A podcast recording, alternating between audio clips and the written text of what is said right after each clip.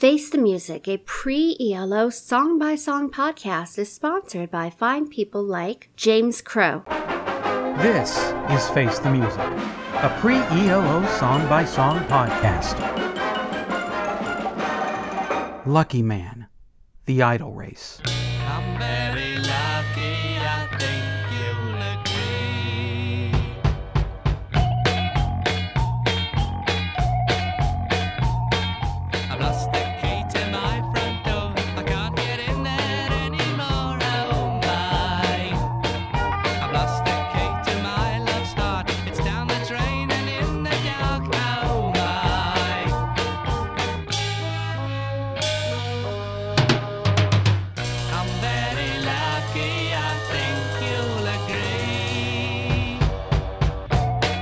That song all about? Lucky Man is the ninth track, second song on side two on the first Idle Race album, The Birthday Party. In the number 6 1989 issue of the Face Music fanzine, Gill wrote, A real Oompa tune, complete with a very nasally voice telling a sardonic story of bad luck, into which a flat little echo interjects ever so often. Just to add to the irony, the song collapses with speeding up of tapes and jumbled voices and just sort of runs out to make way for the ominous anti military song Don't Put Your Boys in the Army, Mrs. Ward. In August 2015, John Van der Kiste wrote in Jeff Lynne Electric Light Orchestra before and after. The deceptively jolly Lucky Man, which belied its title as a tale of bad luck. Lucky dog, lucky dog. I'm a lucky dog. I'm Eric Paul Johnson, And I'm Eric Winsenson. And what a lucky man he was. Until he found those bombs and turned them over to the Coast Guard. I actually have a story to go with that, but let's hear you. Um, Okay. let's go about on about the song first. Okay. So Well, there's a teaser for everybody. We have been saying nothing but nice things, wonderful things about the songs on this album, and is it ever going to get bad? It does. Here's your derpy derp derp filler song. It's a derpy derp song about a happy man who feels so lucky, even though things don't seem to go so lucky, but still, he whistles and skips along like, oh, what a wonderful thing, how lucky I am. It's filled with a derpy derpy doing doing that goes all through with it. Let's get some derpy drop sound effects that were derpy in that screw pot I Like My Toy song. It's an insipid nursery rhyme that literally ends with babble, babble, babble. so you gave it five out of five. I do. I actually love the song. As just, I, I, I thought things are getting predictable about how we feel about every song on this album. So I like, ah, just mix it up and just make up a bunch of bull crap about how much I hate this song. Because I love it. It's another wonderful, whimsical, fun little song from the Idle Race. I like the doing doings that go through it. Never misunderestimate the power of a well placed doing doing. Oh yeah. Oh my. The explosion, I think, is well timed. It's well used. It's not like on that stupid Stewpot remake of I Like My Toys, where he puts in a ricocheting bullet to emphasize, hey, he's got a gun. This will all make sense to our Patreons, but people who don't go to Patreon, Stew Pot did a remake of I Like My Toys, and we talked about that, but you can only hear it if you subscribe to the podcast through Patreon. $1, $2, $3 an episode is completely up to you, and you get bonus features like when we talk about cover songs or people remade, and some we like, and some we really tear into. Choke up that cash. yeah, yeah. I like the drum work. It doesn't have your standard issue drum fills. It has a fairly simple beat to it, but I think the drum extras, especially in that um, what sounds like a French horn, but Mike Hudson says is an electric guitar. I like when the drums go off in that. I like the whole thing. I even like the, the babble babble riff at the end. There's no bad songs on this album, so far. Now, question that distorted part that sounds like a piano set through a ring modulator. Is that the electric guitar? Or is that actually some piano chords set through a ring modulator? I, lo- I was looking at the song facts to see if it said how they made that noise. Yeah, I don't know. I'm thinking it's some sort of electronic keyboard, maybe. I don't know. I mean, if I was making this at home to make that noise, I would keep tapping my finger on the reel as the tape is moving to make. It would have to be a tape of just that piano Right. keyboard to make it make that wobble sound. That's how I would do it. I would think they ran it through some sort of electronical Felger carb to give it that warble. Okay. So, I'm probably not too far off in how they did it then. Well, here's the thing. Dave Pritchard's wife listens to the podcast. So Uh-oh. if she could play we we love him and uh, we think he's great and no no need to sick any lawyers on us. Uh, yes.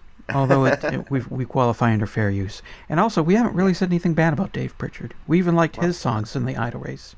Well, that's true. Yeah, so maybe she could play it for Dave, and Dave can call us Six two three eight five zero three three seven five. or send us a email voice memo on your phone and send it to that, and straighten us out.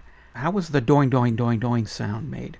Guitar, keyboard, somebody just keep tapping their finger on the reel as it was playing into the final mix? Tell us. Yeah, that would be interesting to know. Mm-hmm. Now, I'm going to say that I like the song. Mm-hmm. It is silly. Yeah. You know how sometimes I'm on the border when it comes to silly. Yeah.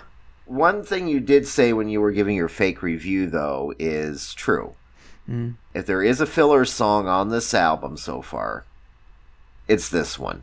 That doesn't mean it's a bad song. It just means that it isn't up to the level of The Birthday or Follow Me Follow or I Like My Toys or any of those. Mm-hmm. It just means that it seems like it's placed in a certain spot on the album to bridge between two songs.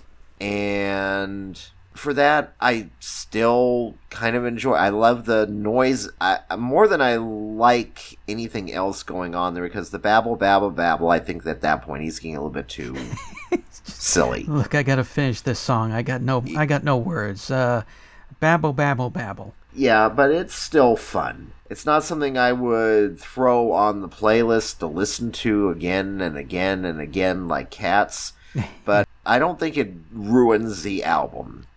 No. It's not one of those where it's boring, forgettable, or just plain awful, like Screaming Mother for about three or four minutes in the middle of your record. Um, yeah, it's filler, but it's still memorable. That's the thing. And the lyrics are clever.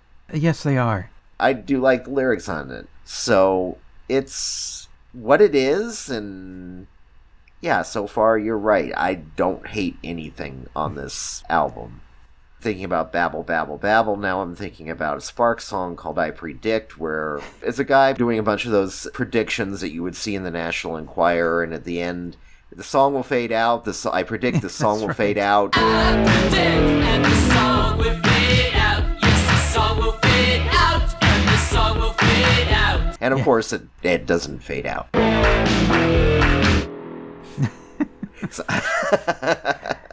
Right, the song they co-wrote with Criswell. exactly. Yeah. Yeah, I can see this as filler, but it is enjoyable filler. It's it's an enjoyable snack cake or candy bar that it's it's not good for you, but you really enjoy it. And the lyrics are great. It's so easy to turn such a tired old idea, like oh I'm very lucky and bad things happen to me, but I'm still very lucky, into just ah. So we're gonna go through. We're gonna do this idea again, but Jeff takes some things and makes it very funny. And I believe there is somebody else in the band. Who knows? It could be Dave Pritchard yelling and in the background. Oh yeah, I like that part. Oh, that's the other thing I was going to say. We're almost into Bonzo Dog territory here. Yes. That's probably why, even though it's a filler song, I still like it. Mm-hmm. is because we're getting into Bonzo Dog territory. That's entertaining to me. Even though some of their songs are silly, it's entertaining silly because it's still creative Mm-hmm. musically. Yeah, I can see this as having some uh, Bonzo Dog influence on the band. And yeah, it, he finds a bomb, and what happens? Oh, he turns Boom. it in, and it blows up on him. I came across a bomb or three, oh my. I took them to the Coast Guard man. He said, hurry up and get that. But apparently he still goes on to at least get in a couple more choruses and repeat the first verse. So and babble, babble, babble at the end. Yeah. Got something to say about Lucky Man? Then call the telephone line voicemail. 623-850-3375. Call now.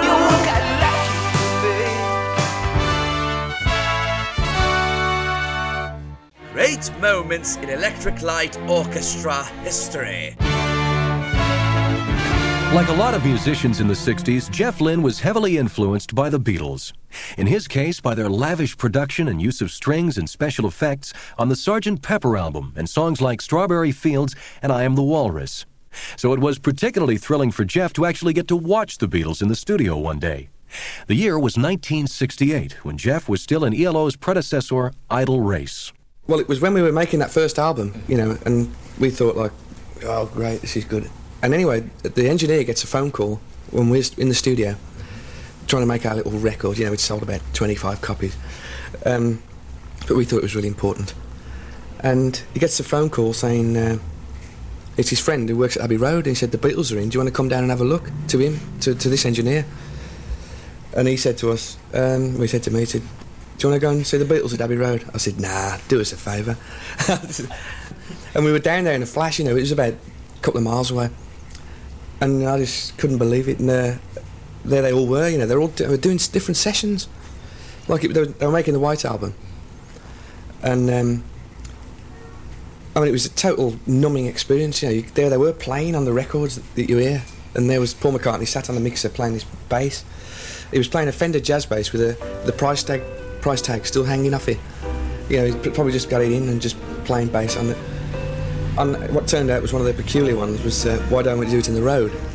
But then down the corridor we went to see uh, John Lennon and George Harrison doing Glass Onion, which was and George Martin conducting the strings. We saw all that as well. Fantastic. Enjoy the podcast? Then let us know with the universal expression of love, cash. You get swell extras when you subscribe at patreon.com slash elopod. For $1, $2, or $3 a show, you get expanded episodes that include more conversation, discussion about remakes, full lyrics reading, ELO origin stories, and other goodies you can only hear in the expanded episodes through a Patreon subscription. Help a poor man build a pretty dream and give us lots of money at patreon.com slash elopod.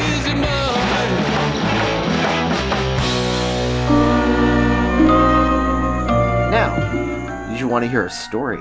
Oh, that's right. Eric's That gonna... we'll put on our expanded in version, most likely. That's right. If you want to hear Eric's story about the hand grenade and the mortar, the police and the military coming out to his home, you're going to have to pony up a dollar or two and listen to it over at our Patreon site, which you just heard about.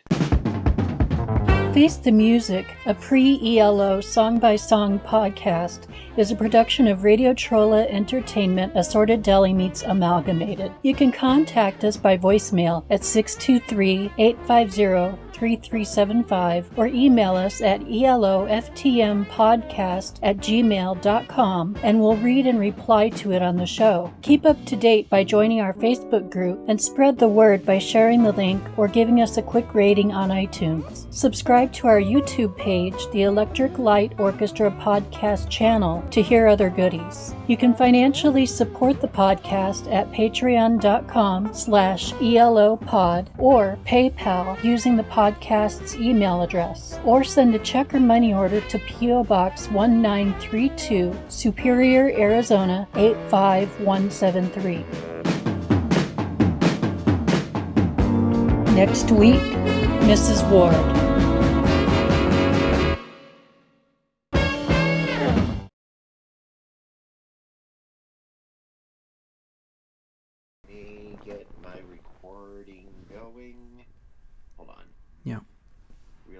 Realistic tape recorder.